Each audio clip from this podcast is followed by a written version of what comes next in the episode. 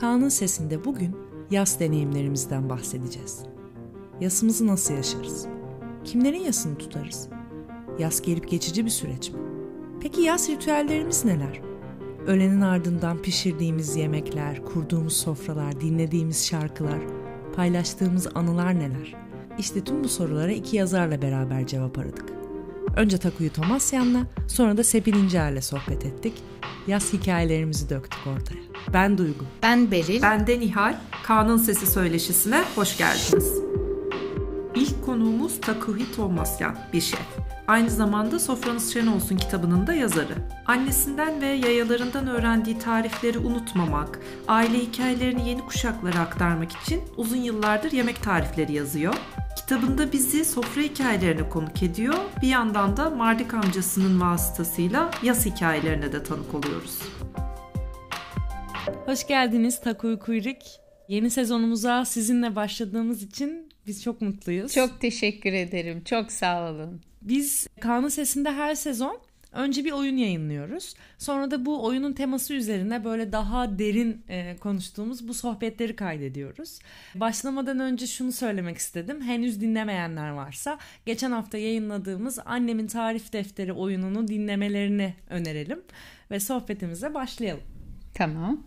Şimdi Annemin Tarif Defteri oyununun yazım ve üretim sürecinde aslında biz çok fazla tarif defteri okuduk. Yemek kitaplarına hep baktık.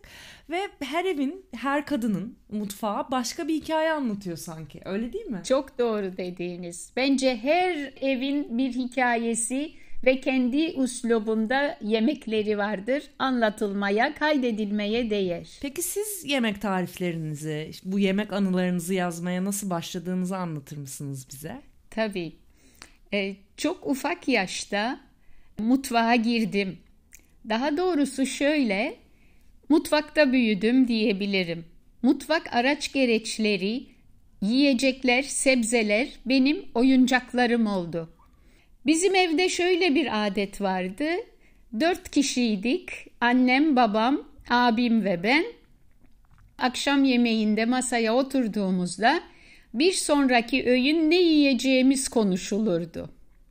Öyle ki ertesi günkü yemeğin yapımında hepimizin bir şekilde bir emeği olurdu. Kiminin fikri, kiminin alıp getirmesi, kiminin ayıklaması.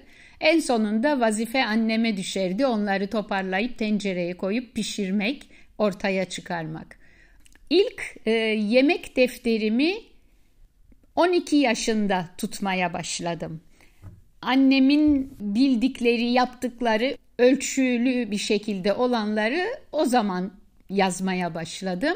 Daha sonra annemin hep göz kararı, el nizam, göz terazi derler. O şekilde yaptıklarını ben o evden çıkıp gittiğimde de gittiğim yerde rahat edeyim diye hepsini ölçülendirdim ve o şekilde yazmaya başladım. Ama bu yazdıklarınız sadece sizde kalmamış. Sofranız Şenolsun kitabıyla birlikte herkesle paylaşmış oldunuz. Biz de bu kitabınızı çok sevdik. Bir yemek tarifi kitabı ama içerisinde tariften çok hikayeler var aslında. Aile hikayeleri, sofra hikayeleri, Ermeni kültürüne dair hikayeler. Tüm bu hikayeler nasıl oldu da bir kitapta bir araya geldi? 1991-92 yılındaydı. Yine böyle bir sofra muhabbetimizde, büyük kalabalık bir muhabbette evimizin her zaman müdavimlerinden biri olan bir arkadaşımız anneme her zaman zaten takılırdı. Maria'ya bunu nasıl yaptın, nasıl pişirdin diye annem de büyük bir merakla, iştahla anlatmaya başlardı. O gün annem bir şeyi ufacık unuttu, ben hatırlattım. Sonra o muzur sorular soran arkadaşımız bana içeride dedi ki bak annen başladı artık unutmaya. Hazır annen de sağken sen bunları otur yaz. Yazmazsan hepsi bir gün yok olacak. Bu fikir benim de aklıma yattı. Çok doğruydu. Çünkü annem artık mevsimsel yemekleri sırası geldiğinde bana soruyordu. Ben de ona diyordum ki anacığım ben senden öğrendim. Sen bana niye telefon açıp soruyorsun? Unutuyorum be kızım diyordu. Annemin artık biraz bir şeyleri unuttuğunu ben de fark etmiştim. Ve başladım yazmaya. Yalnız yemek tarifleri öyle bir aklıma geliyordu ki hikayesi olan yemekler. Sıradan bir zeytinyağlı pırasayı yazmak hiç aklıma gelmedi.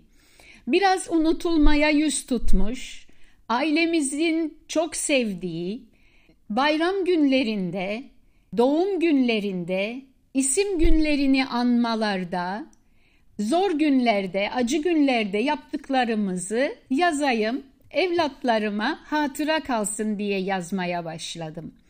Zor günlerde, acı günlerde yaptıklarımızı yazayım diye ifade ettiniz. Bu bana şunu hatırlattı. Ben de Eylül-Ekim aylarında kaybettiklerimi, dedelerimi, arkadaşlarımdan yakınlarını kaybettiğini bildiklerimi, benim için önemli olan insanları hatırlamak, onların anısını yaşatmak için aşure yaparım. Onları bir şekilde aşure yaparak hatırlamak, teker teker isimlerini saymak bana çok önemli gelir. Sizin de bunu helva ile yaptığınızı biliyorum. İlk helva yaptığınız vakti hatırlıyor musunuz? Bir teknik meseleydi benim için önemli olan. Çünkü annem evde irmiği yağla kavurarak helvayı yapardı. Bu herkesin yaptığı şekil. Annemin bir kuzini vardı. Annemden daha gençti. Daha böyle yeniliklere, farklılıklara açık bir kadındı. O irmiği kuru kuru kavurur, yağını, şekerini, suyunu ayrı bir tencerede şerbet yapar. İyice kavrulan kum gibi kavrulmuş irmik kokusu iyice ortalığı, evi sardıktan sonra da o kaynayan yağlı şerbeti kavrulmuş irmiklerin üstüne döker, daha sağlıklı bir pişirme sistemi olduğunu söylerdi. Ve ben de 15 yaşındaydım. Ani ablamdan öğrendim ve geldim anneme meydan okumaya. Senin yaptığın sağlıklı değil. Böyle bir de huyum vardı gerçekten. Annemin kuzenlerinden bir şeyler öğrenip gelip anneme böyle yeni yetişme bir ergenin havalarıyla anneme hava atmaya çalışırdım. Hani ablamın irmiği kavurmadan yapma şeklini ben 15 yaşında bizim mutfağa getirdim. Annemin de hoşuna gitti, babamın da hoşuna gitti.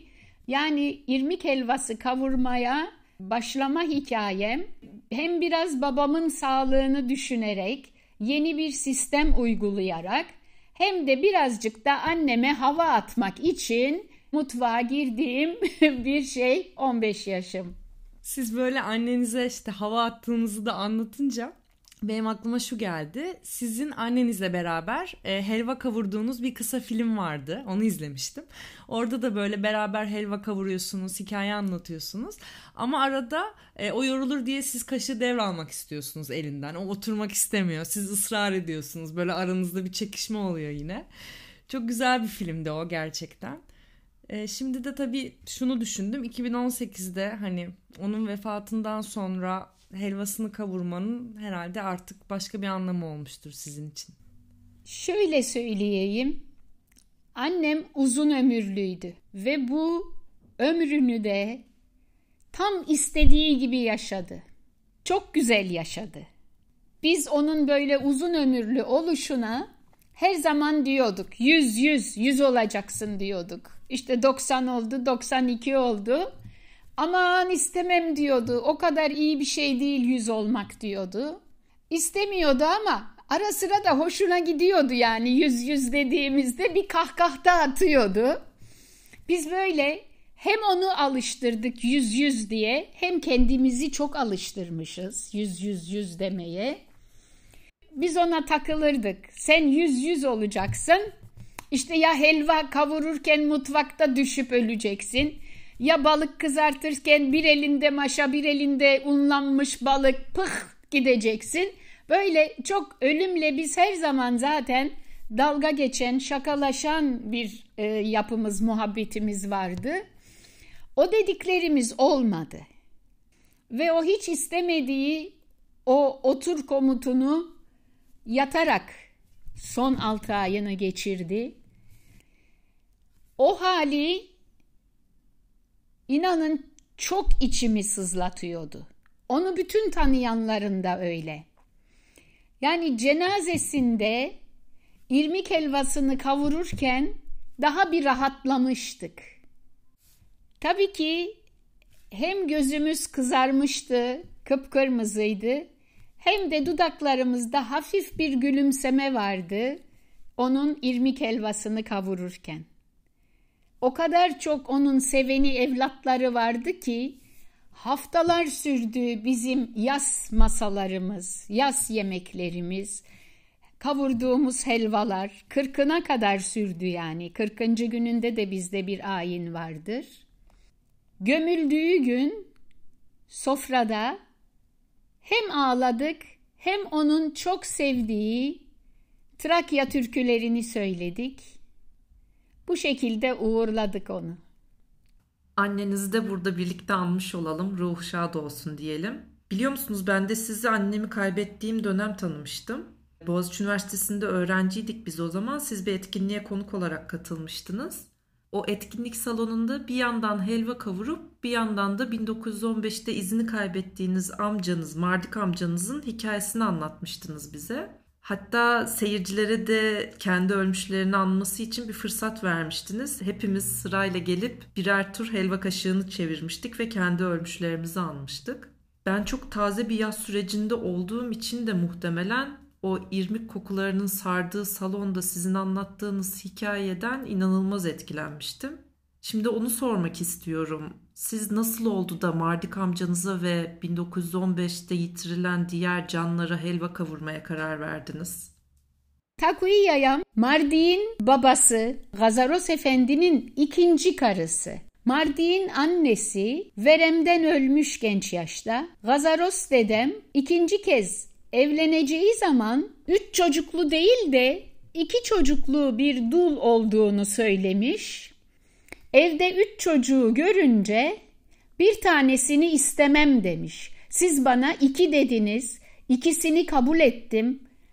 3 de deseydiniz kabul ederdim ama mümkün değil demiş. Ben aldatılmışlıkla yaşayamam. Bir tanesi büyük annesi ve büyük babasıyla geri Çorlu'ya gitsin demiş.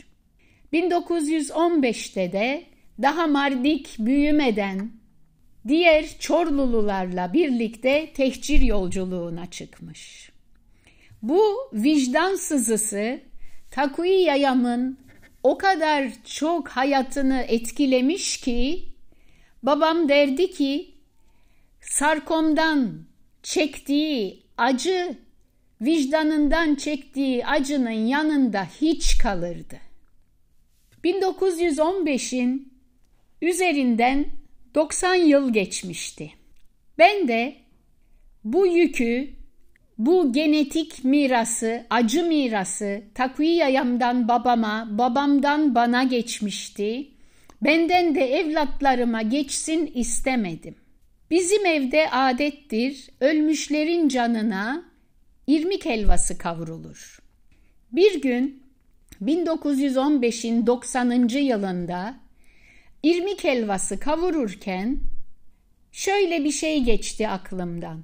1915'te ölen ama gömülemeyen, gömülen ama mezarı yakınları tarafından bilinmeyen tüm canlara Mardik amcamı sembol olarak alarak aklımdan hepsini gömdüm, onların yasını tuttum, öldüklerine inandım ve bir irmik helvası kavurdum onların canı için. Gerçekten hafifledim ve bu acıyı evlatlarıma nakletmeyeceğim diye de kendime söz verdim. Bu şekilde hem kendime iyilik yaptım hem de evlatlarıma. Acı bir miras bırakmamak için. Takuyu Tomasyan'ın yayasından sadece ismi değil, bize anlattığı bu yası da miras kalmış. O da hikayesini anlattığı yemeklerle, kavurduğu helvalarla geçmişi unutmadan yarına bakmanın mümkün olduğunu söylüyor aslında bize. İkinci konuğumuz Sepin İncel ise bu coğrafyanın ona miras kalan yasını borç olarak gördüğünü anlattı bize. Sepin İncel bir yazar ve eğitmen. Özgürlük, sevmek, yas ve ölüm gibi insana dair konularda çalışmalar yapıyor, eğitimler veriyor. Yakın zamanda çıkan kitabı Ağıtların Tanrısı, ölen eşi, sevgilisi Okan'a yazdığı bir mektup niteliğinde. Kitap otobiyografik bir anlatı. Sadece kendi kayıplarıyla değil, bu topraklarda yaşanmış acılarla yüzleşmeden yola devam edemeyeceğimizi anlatıyor.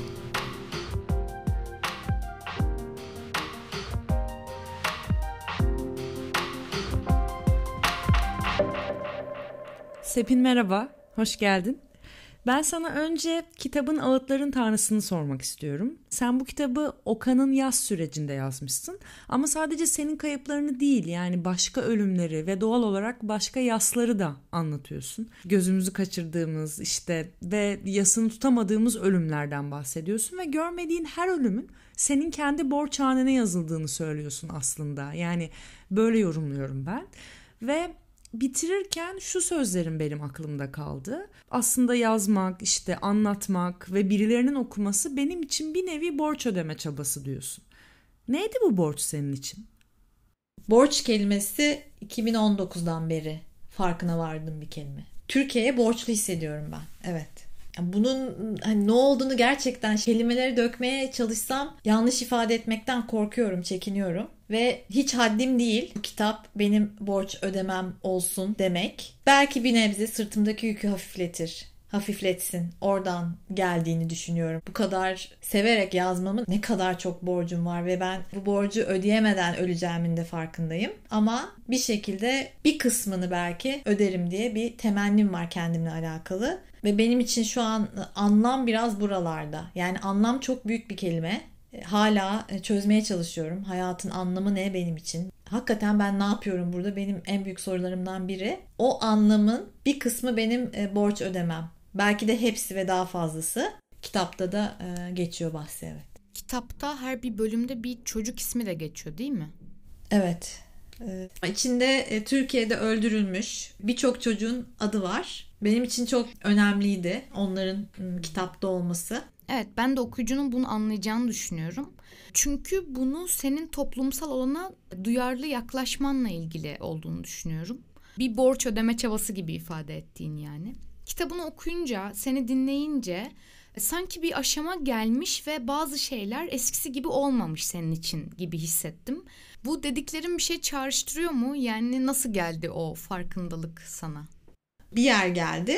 Yani cam tavanı hep kadınlar ve iş hayatı, kurumsal hayat çerçevesinde kullanıyorlar ya. Benim için cam tavan o devamlı kendinle alakalı yaptığın çalışmalarda oldu. Yani daha artık çıkamıyordum. O cam tavana toslayıp geri iniyordum. O cam tavanı aşıp da onlar çıkmaya başlayınca ben genişlemiş hissettim kendimi. Ve dünyaya yerleşmiş hissettim. Çünkü kapalı bir kutuda gibi hissediyordum bir süre. Yani kafeste gibi hissediyordum. O kafesten çıkmam benim yazarak veya konuşarak ifade etmekle veya hayatıma bir fiil katmakla başladı. Cam tavanı aşmak, kabuğunu kırmak gibi ifade ettiğin konuda şöyle düşünüyorum. Toplumsal olarak yaşadığımız bazı kayıplar, bazı ölümler artık bazı şeyleri eskisi gibi düşünmememize yol açabiliyor. Mesela Ali İsmail Korkmaz benim için öyleydi. Gezi eylemleri sırasında öldürüldüğünde benim hem gezi eylemlerine bakışımı da değiştirdi. Mesela Hande Kader öldürüldükten sonra şunu düşünmüştüm. Umarım birisi için, yani daha önce trans cinayetlerine duyarlı olmayan birisi için artık Hande Kader hikayenin başladığı nokta olur. Bundan sonra artık böyle vahşi bir olay yaşandığında hikaye Hande Kader'den doğru yazılır diye düşündüm. Bu toplumsal meselelerde sadece böyle değil, kişisel durumlarda da öyle. Hayatımızda yaşadığımız bazı ölümlerde artık biz eskisi gibi olamayabiliyoruz. Böyle düşündüğümde de yasın böyle gelip geçici, böyle lineer yaşanması gereken bazı aşamaları varmış gibi ifade edilmesi çok da doğru gelmiyor galiba. Burada senin yas deneyimini merak ediyorum. Yani sen nasıl tanımlardın yası?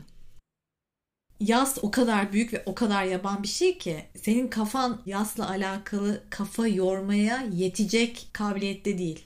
Lineer bir şey mi? olamaz. Bir kere insan sistemi lineer değil. İnsanı açıklarken de hani şöyle davrandım, şu yüzden, bu açıklamaların hepsinin basit ve insanı yüzeysel bir yerden ele aldığını artık insana dair bir şey söyleyen bütün bilimler kabul etmiş durumda. Yas da tabii ki insana dair bir şey olduğu için asla lineer bir şey değil benim gözümde. Yas her daim o kadar insana dair bir şey ki her daim aslında içimizde olan bir şey gibi geliyor bana. Yani illa birinin ölmesine gerek yok yas duymak için. Öyle bir dönemde yaşıyoruz ki işte bu antroposen dönemi, öyle bir haldeyiz ki hep çok iyi ve çok mutlu hissetmek gibi bir gayemiz var. O asla olmayacak bir şey. O yüzden yasa da öyle bakılıyor. Yani yas gelince insanın iyi hissetmesi, mutlu hissetmesi gibi bir şey söz konusu olamaz. O yüzden bu evrelerden geçelim, bitsin. Tünelin öbür ucundan çıkalım. O eski mutlu halimize geri dönelim. Bir, zaten insan öyle bir şey değil. Hayat öyle bir şey değil. Yani bunu görmek için de artık çok zeki olmaya gerek yok. Yani oturduğun yerden 10 dakika bir dünyayı düşünsen insanın her daim mutlu olamayacağını görebiliyorsun. Yani bu çok basit bir şey. Biz niye hala buna bu kadar tutunuyoruz? Onu benim beynim almıyor artık. Yani büyük bir delilik olduğunu düşünüyorum o halden yaşamanın. Tabii canım, sürekli mutlu olmak nasıl mümkün olsun ki? Yani hayatın hiçbir anında mümkün değil. Yas için de bu mümkün değil. Yasa bir şey oldu, atlatacaksın ve tekrar eskisi gibi olacaksın. Eski mutlu günlerine döneceksin gibi bakmak mümkün değil aslında. Yani artık bir gerçeklik var. O kişi senin hayatında yok. Bununla devam edeceksin hayatına. Ama tabii bu, tüm bu olup bitenin içerisinde de insan belki mutlu hissetmek için değil ama daha iyileşmek için, iyi hissetmek için bazı ritüellere tutunabiliyor. Ben de tam onu soracaktım Nihal aslında. Sepin Sen kitabında da böyle uzun uzun anlattığın bir yer var. Okan'ı defnetmeden önce ona veda niteliğinde bir ritüel düzenlemişsin. İşte tüm sevenleri bir araya gelmişsiniz. Okan'ın doğumundan ölümüne hayatını anlatmışsınız onun yanı başında. Bunu ve bu yazdıklarını düşününce sana şunu sormak istiyorum. Yani sence neden ihtiyaç duyuyoruz böyle ritüellere? Bir gece önce, yani daha hiç Okan ölümü söz konusu bile değilken, bu işte yasa, ölüme çok merak sarmıştım. Bir ritüel okumuştum. Sonra bir şekilde onu mesela yaptık arkadaşlarımla, ailemle Okan için. Niçin yaptım? Yani o nasıl geldi aklıma? Yani o kadar hani büyük bir yoğunluğun içinde ben nasıl bir gece önce okuduğum kitabı düşünüp bir de o kitabın orasını düşünüp o düşündüğüm şeyi de, hiç yapılmayan bir şey. Daha benim ne ailemde ne çevremde duyduğum bir şeydi. Yani Okan'ın ölüsünü eve getiriyor olmak ve ona bir şey yapıyor olmak.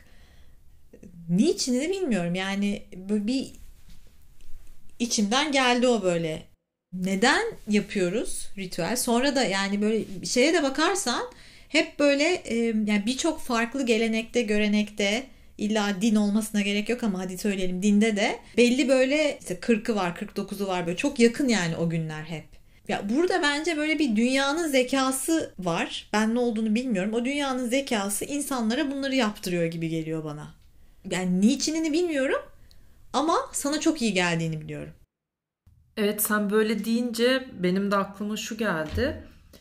Ben de 21 yaşında annemi aniden kaybettiğimde bayağı şok edici bir durumun içine düşmüştüm aslında. Cenaze günü tabut örtüsünün üstüne sadece yazma örtülmeyecek. Ben onun üstüne işte feminist moru şal da örteceğim mutlaka diye bir kafaya takmıştım. Yani neden böyle bir şey takmıştım tam bilemiyorum tabii. Ama muhtemelen kendimce ona güç vereceğimi düşünmüştüm. İyi geleceğini düşünmüştüm.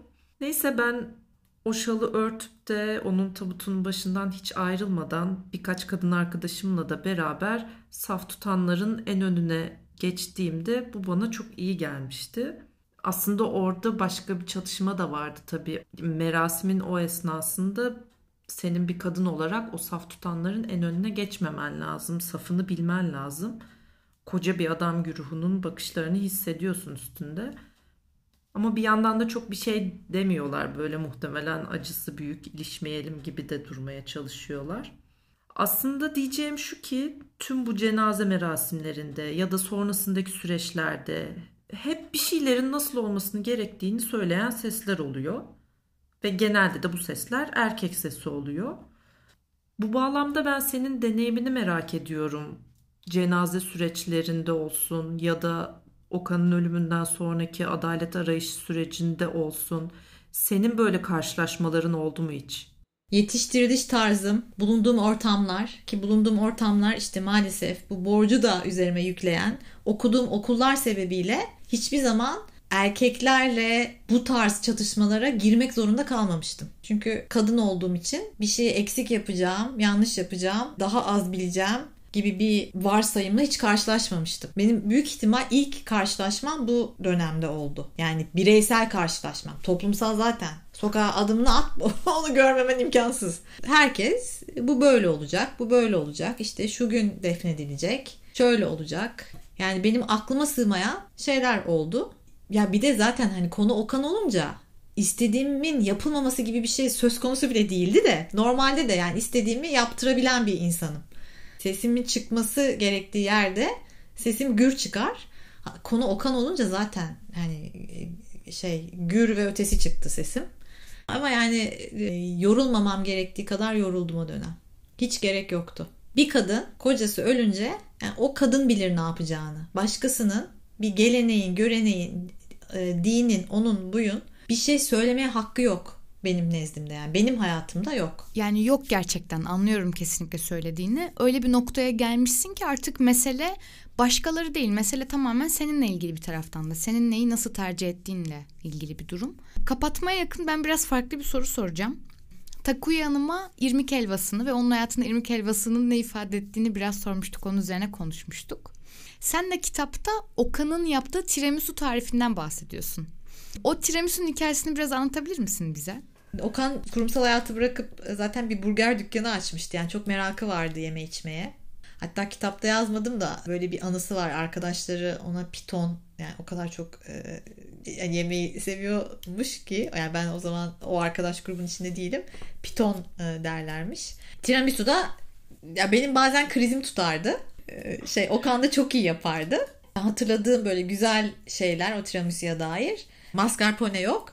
Hani gidip özel mascarpone'yi alırdı marketten. Yani hiç de üşenmezdi.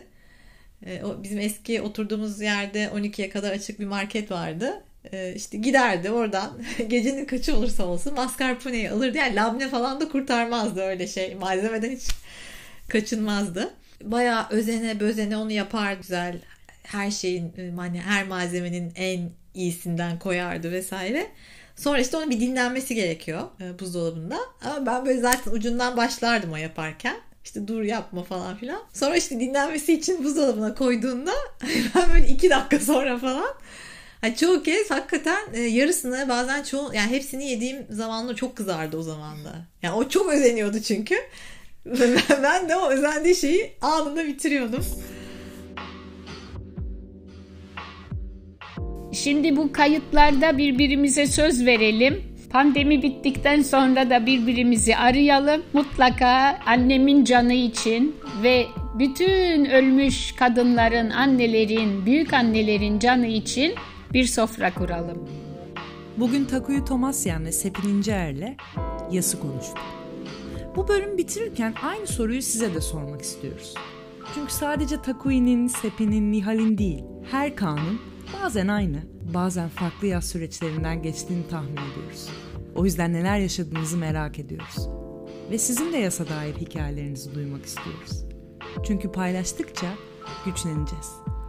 İster gerçek adınızla, ister anonim kalarak hikayelerinizi ses kaydı olarak bizimle paylaşırsanız, biz bu ses kayıtlarına sezon sonunda yayınlayacağımız özel bölümde yer vermek istiyoruz. Ses kayıtlarınızı bize açıklama bölümündeki iletişim kanallarından gönderebilirsiniz. Bizden bu haftalık bu kadar. Kaan'ın Sesi'ni Spotify'da, iTunes'ta ya da tercih ettiğiniz herhangi bir podcast platformundan dinleyebilirsiniz. Bizi aynı zamanda sosyal medyadan takip etmeyi, beğenmeyi ve paylaşmayı lütfen unutmayın. Dinlediğiniz için çok teşekkür ederiz. Haftaya görüşmek üzere. Kaan'ın Sesi.